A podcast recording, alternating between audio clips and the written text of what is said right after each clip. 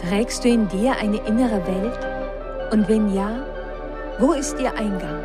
Ist die aufregendste Reise, die wir antreten können, die Reise in uns selbst? Und wenn ja, ist es möglich, dass wir durch unsere inneren Augen die äußere Welt ganz anders sehen? Dieser Podcast heißt Welt von Beyond. Und irgendwo zwischen dem Dunkel der Nacht und dem Tagesanbruch ist der Zugang zu deiner inneren Welt. Ich bin Anne Fonja und begleite dich auf deiner Reise. Willkommen in der Welt von Beyond. Wenn ich zurückdenke an all die verschiedenen Bewohner der inneren Welt, denen ich in meinem Leben begegnet bin, dann fasziniert es mich immer wieder, welche unterschiedlichen Wege sie wählten, um sich mir zu zeigen und mit mir ihre Botschaft zu teilen. Der Bewohner mit dem Namen der Helfer wählte den Weg über meinen alten Freund William Morgan, den Besitzer des kleinen Ladens in der schmalen Gasse der uralten Stadt, in der ich einst lebte. William war von einer seiner Reisen zurückgekehrt. Ich bin mir nicht mehr sicher, wie viele Tage er verschwunden war, nur dass auf einmal das Schild an seiner Tür hing, Going Beyond into My Own Magical World. Dies war das Zeichen, dass er nicht da war. An dem Tag, als er zurückkehrte und ich seinen kleinen Laden betrat, um ihn zu begrüßen, schien alles wie zuvor, nur dass in der Mitte des Raums sein großer, alter Reisekoffer stand und William selbst war anders. Es war das erste Mal, dass ich ihn so müde und erschöpft sah, so als ob er von einem langen, schweren Kampf zurückgekehrt war als wir gemeinsam in den alten Sesseln vor seinem Kamin saßen und William sich mit einer Tasse Kaffee stärkte, begann er mir zu erzählen von dem Land der Hilfe und der Hilflosigkeit. Er erzählte mir von den Gesetzen der Balance und des Chaos. Er erzählte davon, dass jede Krise uns aufforderte, eine Entscheidung zu treffen – was es bedeutet, wirklich die Kraft des Helfers in unserer inneren Welt zu befreien. Er erzählte von den Wegen der Selbstsabotage und davon, dass zu helfen nicht nur ein Instinkt ist, sondern auch eine Kunst. Hilfe. Das ist ein machtvolles Wort, sagte er. Diesem Aufruf nachzukommen, ist ein menschlicher Instinkt. Es ist Teil unserer menschlichen Natur, einem Menschen, der in einer verletzlichen Situation ist, zu helfen. Natürlich können wir auch einem Menschen unsere Hilfe verweigern, aber das ist dann eine bewusste Entscheidung. Nicht zu helfen ist eine Entscheidung, die wir mit uns selbst verhandeln müssen. Nein zu sagen gegenüber jemandem, der Hilfe braucht, verlangt eine bewusste Entscheidung, die Kraft kostet. Denn es ist Teil unserer Natur, einen anderen Menschen in seiner Not zu fühlen. Ich überlegte einen Moment. Erinnerungen kamen in mir hoch von Momenten, in denen ich um Hilfe gebeten wurde und das Gefühl hatte, nicht helfen zu können von Momenten, in denen ich um Hilfe gebeten wurde und das Gefühl hatte, dass meine Hilfe keine Wirkung zeigte. Ich erzählte William davon, der mir ruhig zuhörte. So gerne wir aus unseren Instinkten heraus helfen möchten, antwortete er, so ist die Art, in welcher wir Hilfe schenken, nicht immer unbedingt hilfreich. Wir alle werden Erfahrungen im Leben begegnen, die uns auffordern, die Kunst zu helfen zu erlernen und die Kraft des Helfers in unserer inneren Welt zu befreien. Aber wir werden auch viele Erfahrungen machen, die uns auffordern zu lernen, wie man am besten um Hilfe bittet. So kam es, dass William mich immer tiefer in die innere Welt und in das Land der Hilfe und der Hilflosigkeit führte und mich mehr lehrte über die Kunst des Helfers in unserer inneren Welt.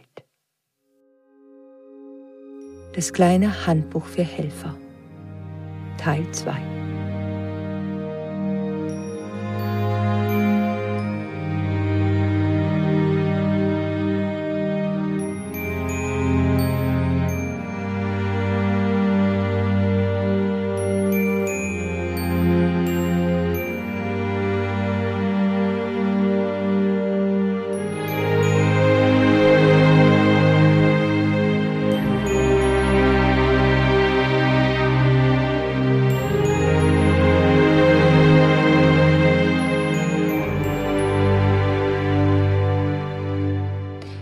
Wir die Kunst zu helfen meistern wollen, müssen wir mehr lernen über die Kunst, um Hilfe zu bitten. Vielleicht gibt es eine Situation, in welcher du gerade jetzt in deinem Leben Hilfe brauchst und nicht darum bittest. Vielleicht tust du das nicht, weil du nicht weißt, wen du bitten könntest oder wohin du dich wenden könntest. Vielleicht hast du auch Angst, um Hilfe zu bitten oder bist dir gar nicht sicher, welche Form von Hilfe du genau jetzt brauchst. Ist es körperliche Hilfe oder emotionale? Oder brauchst du jemanden, der ein Stück mit dir durch herausfordernde Tage geht? Brauchst du jemanden, der dir hilft, eine Entscheidung zu treffen? Brauchst du jemanden, der dir hilft, dich finanziell besser zu organisieren? Manchmal bitten wir nicht um Hilfe, weil es uns scheinbar leichter fällt, anderen Hilfe zu geben, als selbst Hilfe anzunehmen. Was ich von William an diesem Tag gelernt habe, ist, dass all die Erfahrungen unseres Lebens, in welchen wir selbst auf Hilfe angewiesen waren und wir gelernt haben, um Hilfe zu bitten, uns auch eines Tages helfen werden, wunderbare Helfer sein zu können und die Kraft des Helfers in uns zu befreien. Ich habe erlebt, dass es vielen Menschen schwer fiel, um Hilfe zu bitten, selbst um ganz kleine Hilfen. Aber ich sehe auch, dass eine Veränderung in der Gesellschaft geschieht. Es ist so, als ob die Gesellschaft uns die Erlaubnis gibt, um das zu bitten, was wir in Not brauchen, weil es die Erlaubnis gibt, dass wir unsere Bedürfnisse wieder wahrnehmen und spüren dürfen, etwas, was über sehr, sehr lange Zeit nicht möglich war.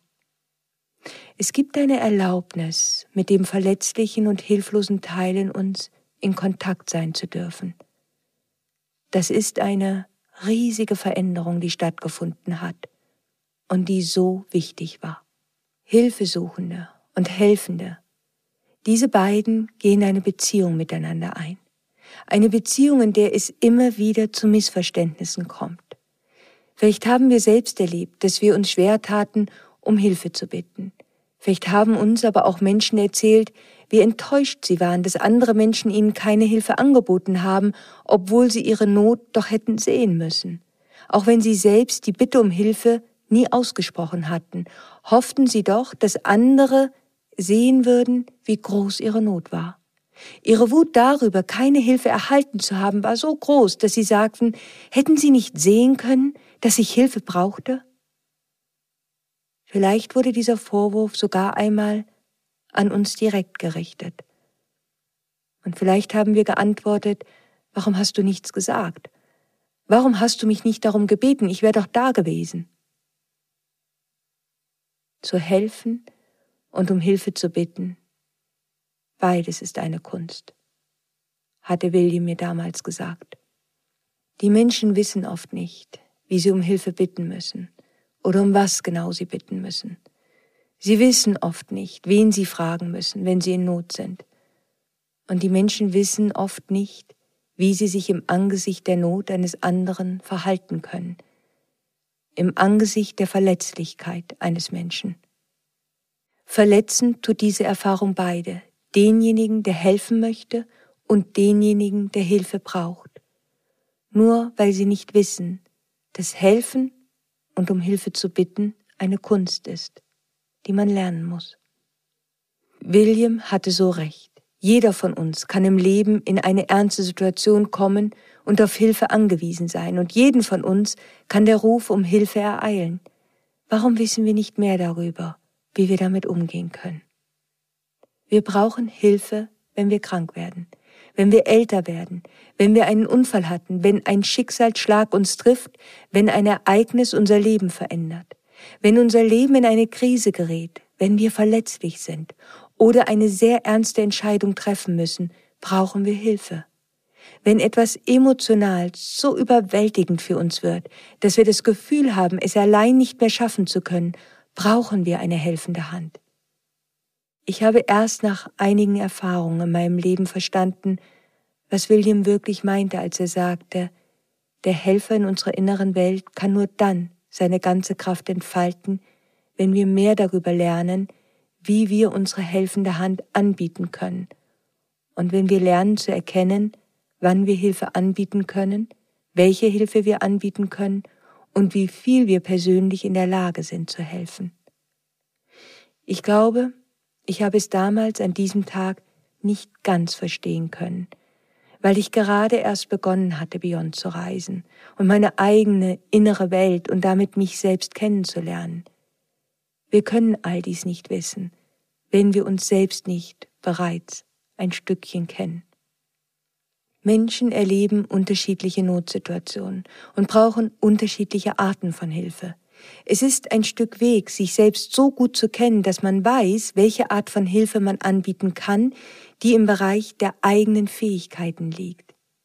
Es kann schmerzhaft sein, aber manchmal kann uns eine Bitte um Hilfe erreichen und wir verfügen nicht über die Fähigkeit, genau diese Hilfe zu geben. Und wenn wir es noch so gerne wollten. Vielleicht haben wir in diesem Moment noch nicht die Fähigkeit dazu entwickelt. Vielleicht tragen wir diese spezielle Fähigkeit wirklich nicht in uns, dafür aber andere. Ich habe die Kunst zu helfen in meinem Leben oft unterschätzt. Ich dachte, dass ich sehr stark bin. Aber stark zu sein bedeutet nicht, grenzenlos zu sein. Wir alle haben unsere Begrenzungen. Auch William hatte sie. Und dass er sie mir zeigte an diesem Tag, machte ihn für mich noch weiser. Denn er folgte nicht der Illusion, dass wir als Mensch jeden Kampf gewinnen können und kein Sturm uns je etwas anhaben könnte. Er trug die Weisheit in sich, mit welchem Sturm er es aufnehmen konnte. Ja, er war müde. Und es musste ein harter Kampf gewesen sein, den er als Helfer an der Seite eines Menschen ausgestanden hatte, aber er war gesund zurückgekehrt, erschöpft, aber gesund. Ich habe einige Erfahrungen in meinem Leben gemacht, die mir gezeigt haben, wo ich helfen kann und wo ich absolut nicht hilfreich bin. Ich kenne einen Teil meiner emotionalen und körperlichen Begrenzungen und einige werde ich sicherlich noch kennenlernen. Vielleicht sind es auch keine Begrenzungen, vielleicht sind es einfach meine Grenzen. Ich weiß, dass, wenn sich jemand körperlich verletzt, dass ich nicht hilfreich bin, nur insofern, als dass ich als Helfer weitere Helfer rufen kann. Wenn ich selbst versuchen würde zu helfen, ich würde das Chaos nur noch schlimmer machen. Ich werde panisch, bin zutiefst unsicher und übertrage meine innere Unruhe und meinen inneren Stress noch auf die hilfsbedürftige Person. Es macht einen riesigen Unterschied in deinem Leben, wenn du weißt, in welchen Bereichen du hilfreich sein kannst und in welchen nicht. Und wenn es darum geht, jemanden um Hilfe zu bitten, dann denk daran, dass derjenige oder diejenige sich dazu auch in der Lage fühlen müssen. Es geschieht leicht, dass wir auf Menschen wütend werden, die unsere Bitte um Hilfe nicht erhören, weil wir das persönlich nehmen. Aber was wäre, wenn das Nein eines anderen in Wahrheit eine weise Entscheidung für beide wäre? Wenn wir wissen, wo wir helfen können und warum, dann gibt uns das ein Gefühl, wo wir machtvoll sind und wo nicht. Das kann sich ändern. Wir können wachsen, wir können stärker werden und damit einen größeren Einflussbereich gewinnen. Aber niemand ist grenzenlos. Ich bin davon überzeugt, dass zu wissen, wie man hilft und wie man um Hilfe bittet, die Beziehung unter Menschen wirklich verändern und verbessern würde. Wir werden viel bessere Entscheidungen treffen können und gute Entscheidungen zu treffen beruht am Ende auch darauf, wie gut wir uns selbst kennen. Es ist Teil unserer Aufgabe herauszufinden, welche Art von Hilfe wir in der Lage sind zu geben und welche nicht, weil wir damit vielleicht nur noch mehr Schaden anrichten. Am Ende ist Helfen immer ein Austausch an Macht. Wir fühlen uns hilflos, wenn wir in einem Bereich unseres Lebens Kraft und Macht verlieren oder wir uns in chaotischen Umständen wiederfinden und uns nicht in der Lage fühlen, selbst damit umzugehen. Wen rufen wir dann, um uns zu helfen? Und wie tun wir das? Wenn wir es sind, die helfend einschreiten, dann ist es unsere Aufgabe, dem anderen zu helfen, wieder in seine Macht zu kommen, damit er oder sie selbst die Kontrolle wieder übernehmen kann. Es ist der Helfer in unserer inneren Welt, der die Weisheit in sich trägt, dass die Situation eines Menschen in einer Krise sich von Sekunde zu Sekunde ändert und auch die Art, wie ein Mensch sich in seiner Situation fühlt. Gefühle und Situationen sind immer in Bewegung. Das Beste, was wir tun können, wenn jemand in unserer Nähe durch eine Krise geht, ist, das Drama der Veränderung zu verstehen. Ich hatte von William gelernt, dass es verschiedene Bewohner der inneren Welt gibt. William nannte sie alle die Bewohner. Aber mit der Zeit verstand ich, dass diese sowohl Archetypen waren als auch archetypische Erfahrungen. William hatte kleine Skizzen von ihnen angefertigt, die er mir manchmal zeigte. Mit der Zeit verstand ich, dass die Bewohner, die archetypische Erfahrungen darstellten, von ihm mit Elfenohren skizziert wurden. Ich fragte ihn eines Tages, warum er die Scham oder das gebrochene Herz oder den Betrug als Elfen gezeichnet hätte. Er antwortete darauf nur, weil sie menschliche Erfahrungen verkörpern die so alt sind wie die Menschheit selbst und durch die ein jeder Mensch weiser und innerlich schöner wird, so wie die Elfen. Und so wie man sagt, dass Elfen magische Kräfte haben, so haben es auch die Erfahrungen, durch die die Menschen gehen, weil sie sie verändern und ihnen helfen, ihr inneres Licht heller leuchten zu lassen. Wie Elfen tun sie beides im Leben eines Menschen. Sie erschweren im ersten Moment scheinbar den Weg, aber in Wahrheit helfen sie uns zu wachsen und der Mensch zu werden, der wir bestimmt sind zu sein.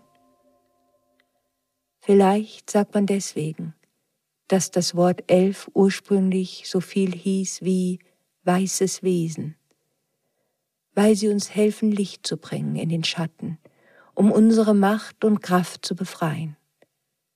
Man sagt, dass die Elfen unsichtbar im Leben der Menschen wirken, aber für die Augen unserer Seele sind sie sichtbar.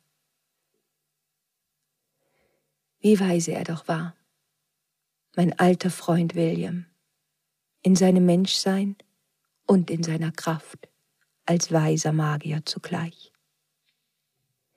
Ich habe mit der Zeit immer besser verstanden, was er mit den Worten man sagt, dass die Elfen unsichtbar im Leben der Menschen wirken, aber für die Augen unserer Seele sind sie sichtbar, meinte.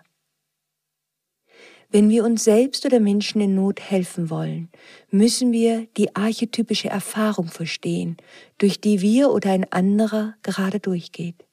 Es ist wie ein verborgenes Muster, welches die Ereignisse in unserem Leben animiert. Wenn wir diese erkennen, wird es so viel leichter, unser eigenes oder das Verhalten eines anderen zu verstehen. Aber vor allem beginnen wir das, was geschieht, unpersönlich zu sehen. Wir müssen die archetypische Erfahrung finden und erkennen, durch die jemand durchgeht, sei es die archetypische Erfahrung eines gebrochenen Herzens, eines Betrugs oder was auch immer es sein möge. Wenn wir in der Lage sind, das Muster, die archetypische Erfahrung zu erkennen, dann hilft uns das dabei, eine Situation, ein Drama unpersönlich zu sehen und zugleich klarer die einzelnen Schritte zu erkennen, durch die jemand gehen wird. Wir werden das Verhalten eines Menschen, während er durch die Erfahrung geht, viel besser verstehen und einschätzen können, und so können wir eine viel bessere Hilfe sein. Wenn wir zum Beispiel jemanden helfen wollen, der durch die Erfahrung eines gebrochenen Herzens geht, dann werden wir wissen, welche Herausforderungen, Gefühle und Reaktionen diese archetypische Erfahrung hervorrufen wird. Wir kennen den Weg, der vor einem Menschen liegt, was es zu überwinden gilt und zu meistern. Wir werden ein viel besserer Helfer und Berater. Wenn wir mit den Augen unserer Seele sehen, können wir auch den Bewohner oder den Archetypen erkennen, mit dem ein Mensch jetzt am meisten in seiner inneren Welt zu kämpfen hat. Wenn ein Mensch mit dem Süchtigen in seiner inneren Welt zu kämpfen hat, dann werden wir von ihm immer wieder ähnliche Entschuldigungen und Aussagen hören. Wir wissen, dass dies Teil des Musters des Archetypen des Süchtigen ist. Wir wissen, der Süchtige wird sich entschuldigen, dann sich schuldig fühlen, dann wütend werden und so weiter. Wir können nur helfen, wenn wir nichts davon persönlich nehmen, weil nichts daran persönlich ist. Wenn wir durch die Augen unserer Seele blicken, dann treten wir einen Moment zurück, nehmen eine höhere Perspektive ein und so gewinnen wir eine im guten Sinne unpersönliche Haltung. Wenn du zur Hilfe gerufen wirst, in einer Familie oder in einer Situation, ist das Beste, was du tun kannst, dass du unpersönlich bleibst. Und genau das macht Helfen zu einer wahren Kunst. Je näher uns die Person steht, die in Not ist, umso schwieriger wird es für uns, unpersönlich zu bleiben. Wenn die Situation hochemotional und chaotisch wird, bittet uns der Helfer in unserer inneren Welt, in die andere Richtung zu gehen, in die Ruhe und in die Klarheit.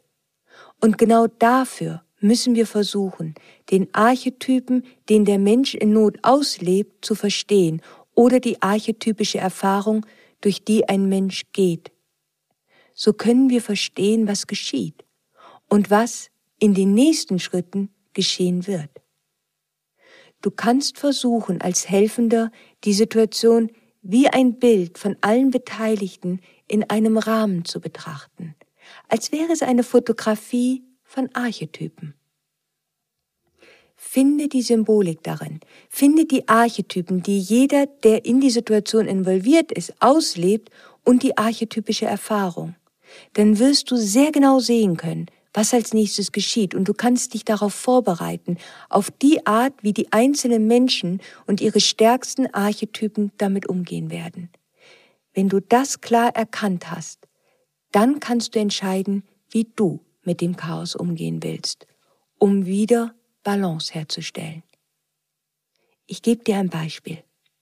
Vielleicht bist du selbst in Not und überlegst, wen du innerhalb deiner Familie oder deines Freundeskreises um Hilfe bitten könntest. Vielleicht kommt dir deine Schwester in Gedanken. Du überlegst, ob du mit ihr sprechen kannst. Du weißt aber, dass eine solche Situation sie panisch werden lässt und dazu führt, dass ihr verwundetes inneres Kind die Kontrolle übernimmt. Du weißt, dass dieser Archetyp dazu führen wird, dass sie sich zurückzieht und es dann nicht mehr möglich ist, klar mit ihr zu sprechen. Jede Hilfe, um die du sie in diesem Moment bitten würdest, würde sie noch panischer werden lassen. Ihr Verhalten ist nicht persönlich gemeint. Sie ist es einfach gewöhnt, sich auf dich zu verlassen. Und jetzt in dieser Situation wird sie nicht in der Lage sein, das tun zu können, weil du in Not bist. Und das macht ihr Angst. Dass sie dir nicht hilft, ist nicht persönlich gemeint. Sie kann es nicht. Ein anderes Beispiel. Stell dir vor, dass du in einer Situation bist, in welcher du einem lieben Menschen helfen willst. Und jetzt stell dir diese Person in einem Rahmen vor. Stell dir vor, dass die Person nicht mehr dein Bruder, deine Mutter oder wer auch immer ist, so hart das auch ist zu tun. Versuch es. Vielleicht ist das Muster, was diesen lieben Menschen bestimmt, der Co-Abhängige oder die Co-Abhängige in seiner inneren Welt. Die große Frage ist, wie helfe ich jemanden, der das Gefühl von Kontrolle braucht, um sich sicher zu fühlen, der nie gelernt hat, sich um sich selbst zu sorgen und seine eigenen Bedürfnisse zu erfüllen? Wie gehe ich auf diese Person zu? Wenn du nun beginnst, auf diesen Menschen einzuwirken, sich um sich selbst zu kümmern und nicht mehr um einen abhängigen Partner vielleicht, dann wird dieser Mensch sehr wahrscheinlich viele Entschuldigungen nach vorne bringen, warum das nicht möglich ist, um auf jeden Fall aus der Angst des Co-Abhängigen heraus die Abhängigkeit-Co-Abhängigkeit-Dynamik aufrechtzuerhalten. Wenn dieser Mensch dann beginnt, stur zu werden oder dir gegenüber ablehnend zu sein, dann weißt du, dass das nicht gegen dich persönlich gerichtet ist. Es ist das Muster. Wenn du die Situation klar vor dir siehst und die Muster erkannt hast, dann stell dir die Frage, bin ich in der Lage, in diese schwierige Situation hineinzugehen und meine Hilfe anzubieten, ohne dass ich mich selbst dabei in dem Chaos verliere. Die Frage ist, sind wir in der Lage dazu, eine unpersönliche Position im Sturm zu halten? Ich weiß, dass es Momente gibt, Situationen gibt, in denen ich Schwierigkeiten habe, Dinge unpersönlich zu sehen. Besonders wenn mir nahestehende Menschen in Not sind und vieles aus der Vergangenheit in dieser Situation auf einmal zutage tritt, die Emotionen außer Kontrolle geraten. Ich weiß, dass ich in dieser Situation manchmal kein so guter Helfer bin. Oder es mich zumindest sehr, sehr viel innere Kraft kostet. Das ist menschlich. So wie es menschlich ist, dass wenn einem Menschen etwas Niederschmetterndes geschieht, alles für diesen Menschen auf einmal extrem persönlich wird. So muss man als Helfer umso unpersönlicher werden, das heißt eben archetypisch sehen. Es ist wahrhaftig eine Kunst, so zu werden. Aber das ist die größte Hilfe, die wir anderen und uns selbst geben können. Wenn wir das immer mehr lernen, dann kommt der Tag, an dem wir auch selbst dann Abstand gewinnen können, wenn wir selbst in Not sind und uns selbst fragen können, welche Hilfe brauche ich jetzt für mich selbst? Wenn du weißt, dass jemand durch eine große Krise geht und wirklich auf dich zählt, wenn jemand eine große Entscheidung treffen muss, sein ganzes Leben sich verändert, dann frag dich, wie bereite ich mich darauf vor, das zu tun? Wie bereite ich mich darauf vor, mit jemandem zu sein, der jetzt so verletzlich geworden ist? Wie kann ich für diesen Menschen hilfreich sein? Wenn das Leben eines Menschen sich verändert, und das kann es innerhalb von Sekunden, weil etwas geschieht, das alles ins Wanken bringt, dann ist das eine Krise. Und am Anfang, wenn eine Krise in unser Leben tritt, ist die Wahrheit, dass wir oft gar nicht wissen, was wir brauchen. Wir können nicht sofort direkt sagen, welche Hilfe von wem wir jetzt genau brauchen. Wenn das Leben gerade unter den Füßen zusammenbricht, wissen wir nicht, was wir brauchen.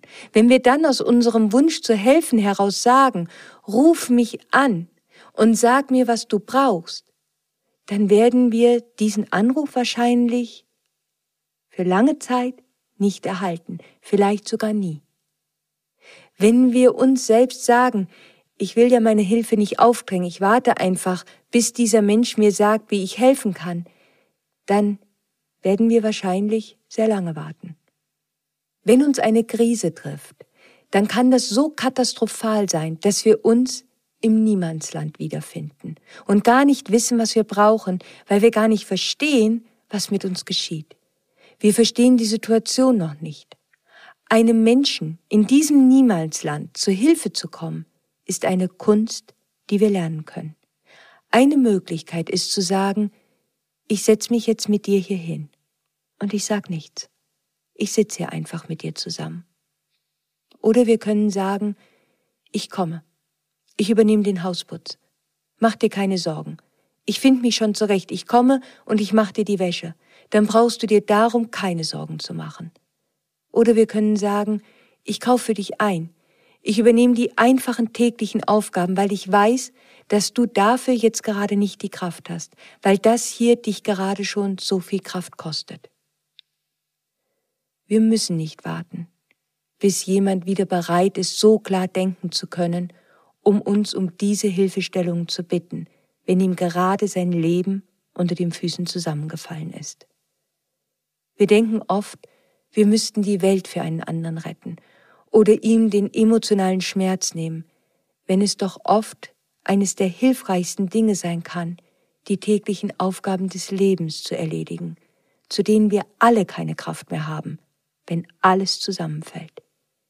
Das sind die Dinge, die verbunden sind mit dem Element Erde, die einfachen, irdischen, täglichen Aufgaben. Diese irdischen Dinge für einen Menschen zu erledigen, wird meistens in Zeiten von großen Übergängen und Veränderungen willkommen geheißen.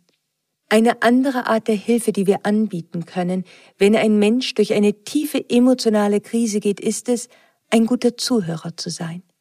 Ein Geschenk, das wir als Helfer anbieten können, ist zuzuhören, ohne zu verurteilen oder zu beurteilen, nur ein Zeuge zu sein und den Menschen in Not sprechen zu lassen, ohne seine oder ihre Wut zu nähren. Was immer ein Mensch in einer Krise fühlt, ist momentan. Die Rolle des Helfers ist nur, einem Menschen zu helfen, das zum Ausdruck zu bringen, was er oder sie fühlen, ohne die Gefühle in irgendeiner Form zu verstärken oder abzuschwächen. Wenn jemand etwas mit dir teilt, was sehr traurig ist, was immer das ist, geh in die Rolle eines Zeugens, geh nicht in die Rolle eines Richters oder Kommentators. So kannst du besser helfen, nicht indem du Unterstützung für die innere Wunde anbietest oder eine Bestätigung, sondern bringe einfach nur zum Ausdruck, dass du verstehst, worüber jemand jetzt traurig ist. Du kannst sagen, ich verstehe, wenn du darüber weinst. Oder wenn du gerne weinen möchtest darüber, ich bin hier für dich. Helfen und nicht den Schmerz vergrößern, bedeutet zu vermeiden, die Erzählungen und Geschichten, die der Mensch in Not mit dir teilt, zu verstärken. Wenn gesagt wird, das ist ein schrecklicher Mensch oder sie hat mir dieses oder jenes angetan und ich habe alles Recht der Welt, jetzt wütend zu sein, dann ist es nicht weise, darauf zu antworten, ja, das stimmt. Und du hast wirklich ein Recht darauf, wütend zu sein. Du solltest auch wütend sein. Damit verstärken wir nur das Feuer und es nährt die Illusion des Moments. Am nächsten Tag könnte die Situation schon ganz anders sein. Stattdessen könnten wir als Zeuge sagen, ich bin mir sicher, du wirst eine Lösung finden. Ich kann verstehen, dass du jetzt erst einmal sehr, sehr aufgebracht bist.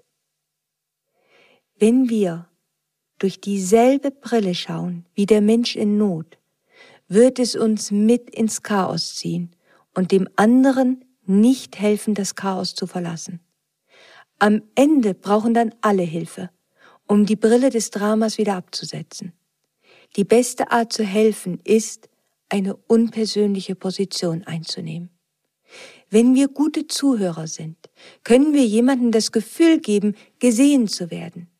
Die Kunst ist, dass wir ganz präsent sind, dass wir nicht woanders hinschauen, dass wir alles ausblenden und uns nur auf das Gespräch konzentrieren und auch nicht die Sätze des anderen beenden. Etwas anderes ist, wenn jemand gerade in eine Krise gekommen ist und immer wieder und immer wieder sich in derselben Geschichte verliert. Was nicht hilfreich ist, ist jemanden zuzuhören, der etwas immer und immer wieder sagt. In dem Fall kann es hilfreich sein, diesem Menschen das zu sagen, was gesagt werden muss. Andernfalls unterstützen wir womöglich jemanden, der nur noch redet und nichts tut und damit dem Opfer in seiner inneren Welt zu viel Raum gibt und noch größere Schwierigkeiten kreiert. Manchmal kann es sogar helfen zu sagen, weißt du, ich werde mir diese Geschichte jetzt nicht noch einmal anhören. Ich habe sie mir angehört. Aber jetzt ist die Zeit, dass eine Entscheidung getroffen werden muss. Meine größte Hilfe für dich ist, dass ich dir jetzt nicht mehr bei der Geschichte zuhöre. Manchmal ist es notwendig zu sagen, wir müssen hier jetzt einen Punkt machen. Weil wenn du weiter diese Geschichte erzählst, verletzt es dich. Du schadest dir selber damit. Ich weiß, dass du dir wünschst, dass ich dich in dieser Position weiter unterstütze, wenn ich das jetzt aber nicht mehr tun kann. Ich muss ehrlich mit dir sein. Diese Ehrlichkeit, den Mut, das zu sagen, kann manchmal die größte Hilfe sein. Wir müssen manchmal beginnen aufzuhören, die Illusionen anderer Menschen mit zu unterstützen. Am Ende müssen wir uns vielleicht selbst fragen, was wir in solch einem Moment uns wünschen würden. Die Wahrheit zu hören oder eine Lüge? Was würdest du für dich selbst am hilfreichsten empfinden? Was immer es ist, ob es deine Gesundheit ist, eine Situation, Konsequenzen, die vor der Tür stehen, was würdest du als hilfreich empfinden? Dass man dir darüber die Wahrheit sagt oder nicht. Was immer die Frage ist, willst du die Wahrheit hören? Das ist eine harte Frage, über die man wahrscheinlich länger nachdenken muss. Aber es wäre gut, das rechtzeitig zu tun, dass man für sich entscheidet, wie man dann die Dinge handhaben möchte. Ob wir selbst um Hilfe bitten oder ob wir um Hilfe gebeten werden, die Wahrheit ist ein wichtiger Bestandteil von Hilfe. Was ich auf meinem eigenen persönlichen Weg gelernt habe, ist, dass die Wahrheit ein Geschenk ist auf dem Weg zu heilen. Dass sie so wichtig ist, damit wir überhaupt heilen können. Wir alle sind so geschaffen, dass wir offen sind für die Verletzlichkeit eines anderen. Wenn wir die Verletzlichkeit eines anderen spüren, spüren wir auch unsere eigene. Wir haben als Menschen den Instinkt zu helfen und auf die Not anderer zu antworten. Je sicherer wir uns mit anderen Menschen und mit uns selbst fühlen, umso besser werden unsere intuitiven Sinne. Was unsere Intuition am meisten zum Vorschein bringt und unsere Sensitivität fördert, ist ein Gefühl in uns, dass wir mit anderen verbunden sind, nicht getrennt sind. Dass alles Leben einen Anteil hat an unserem Leben, dass wir eins sind und wir mit allem sind, was ist. Diese Verbundenheit bedeutet, dass wir Teil der Natur sind. Sind wir immer der beste Mensch, um anderen zu helfen? Wir müssen uns das jedes Mal erneut fragen. Verletzliche Menschen müssen in der Lage sein, dem Menschen zu vertrauen, der versucht zu helfen.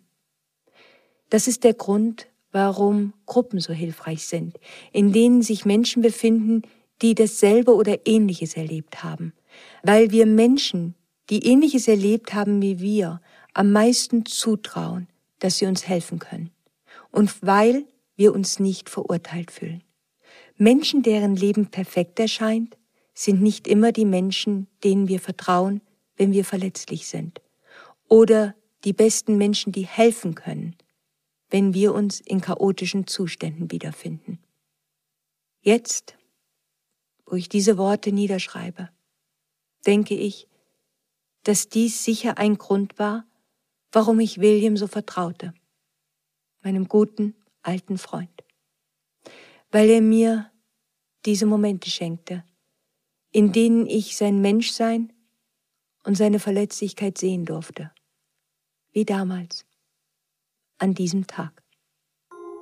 Jetzt, wo ich fast am Ende bin, das kleine Handbuch für Helfer niederzuschreiben, wandern meine Gedanken noch einmal zurück in den kleinen Laden, in der schmalen Gasse.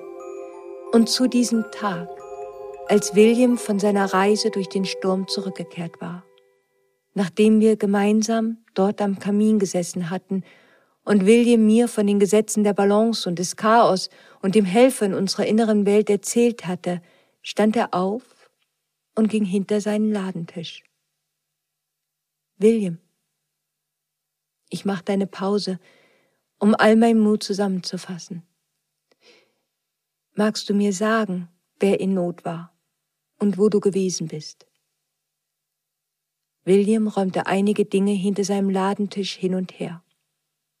Ich wusste nicht, ob er mich nicht gehört hatte oder nicht hören wollte. Ich versuchte es mit einer anderen Frage. Kann ich dir mit deinem Gepäck helfen? Ich betrachtete den alten großen Reisekoffer, der immer noch mitten im Laden lag. William kam wieder hinter seinem Ladentisch hervor und blickte mich mit seinen müden und tiefliegenden Augen an. Manchmal bittet uns das Leben darum, unsichtbar zu helfen, sagte er weil es das Hilfreichste ist, was wir tun können. Manchmal kann es ein Problem sein, wenn die Menschen wissen, von woher die Hilfe gekommen ist. Aber du möchtest dennoch etwas tun. Und wenn das so ist, dann tu es unsichtbar. Es ist nicht, dass ich es dir nicht sagen will. Ich kann nicht. Und ich wusste, dass es keinen Sinn mehr hatte. William mehr zu fragen.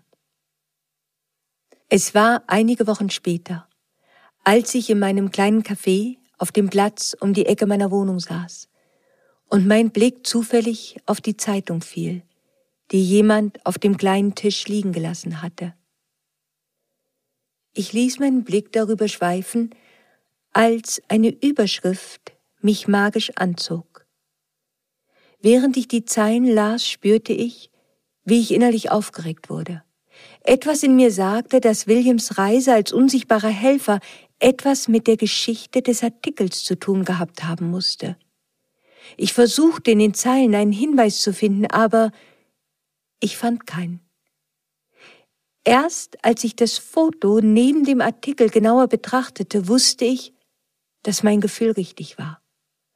Auf diesem waren aufgeregte Menschen abgelichtet und ganz am Rand der Fotografie war ein großer, alter Reisekoffer zu sehen. Derselbe Reisekoffer, der inmitten von Williams Laden gestanden hatte. Es war kein Zweifel.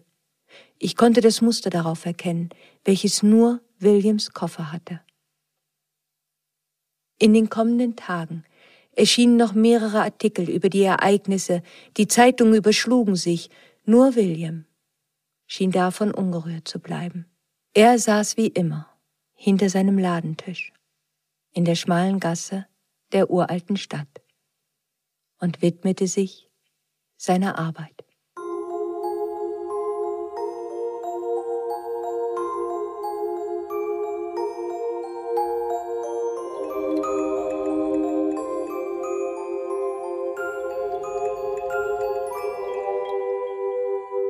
Der Helfer in meiner inneren Welt wird vielleicht nie so machtvoll werden, wie es der Helfer in Williams innerer Welt war.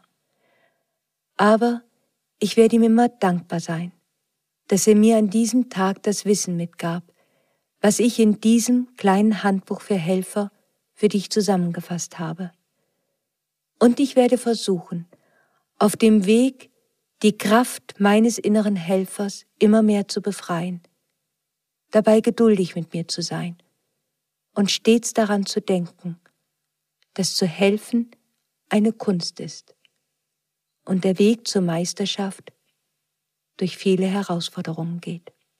An dieser Stelle endet der zweite Teil des kleinen Handbuchs für Helfer und damit auch unsere heutige Reise Beyond. Ein wichtiger Hinweis für alle zu unserer ersten Staffel der Welt von Beyond. Eine Reise durch die dunkle Nacht. Wir haben viele Nachrichten erhalten, wann die Türen sich dafür wieder öffnen würden. Jetzt ist es soweit. Du kannst ab sofort deinen magischen Audio-Reiseführer, eine Reise durch die dunkle Nacht, dir sichern. Dieser Reiseführer ist zugleich eine einzigartige Reise, mit welcher du noch so viel Neues in deiner inneren Welt entdecken wirst. Wir alle erleben Zeiten, in denen wir durch eine dunkle Nacht reisen müssen. Jede dunkle Nacht beginnt mit einem großen Ereignis. Etwas geschieht, das uns aus unserem bisherigen Leben herausholt oder einen wichtigen Teil unseres bisherigen Lebens zerstört. Vielleicht ist es eine Trennung, der Verlust der Arbeit, eine Krankheit oder eine familiäre Krise. Was immer das Ereignis ist, es wird uns auf einmal in unserer inneren und äußeren Welt vor große Herausforderungen stellen. Und wir haben keine andere Wahl, als unsere Reise durch die Nacht anzutreten. Eine Reise durch die dunkle Nacht führt dich in fünf Kapiteln durch diese mystische Erfahrung und zeigt dir, wie du stets deinen Nordstern finden kannst um sicher durch solche Zeiten zu gehen. Und du wirst auf dieser Reise über 40 Bewohner, Archetypen der inneren Welt begegnen. So einzigartig wir sind, es gibt einige Bewohner der inneren Welt, die jedem von uns während einer dunklen Nacht begegnen. Sie zu kennen und ihre Handschrift lesen zu können, wird dir helfen, in das Zentrum deiner inneren Welt zu gelangen, an den Ort, an dem alles Neue entstehen kann. Das und noch so viel mehr erwartet dich bei der ersten Staffel der Welt von Beyond. Eine Reise durch die dunkle Nacht, die in sich geschlossen ist. Mehr Informationen dazu findest du auf der Webseite annefonja.com unter Kurse. Einen Post zu unserer heutigen Podcast-Folge findest du auch auf meiner Instagram-Seite Annefonja und ich würde mich sehr freuen, wenn du mir dort deine Gedanken dazu mitteilen magst. Unser Welt vom Beyond Podcast erscheint 14-tägig und ich freue mich schon jetzt so sehr auf unser nächstes gemeinsames Abenteuer. Bis dahin, stay magic. Always.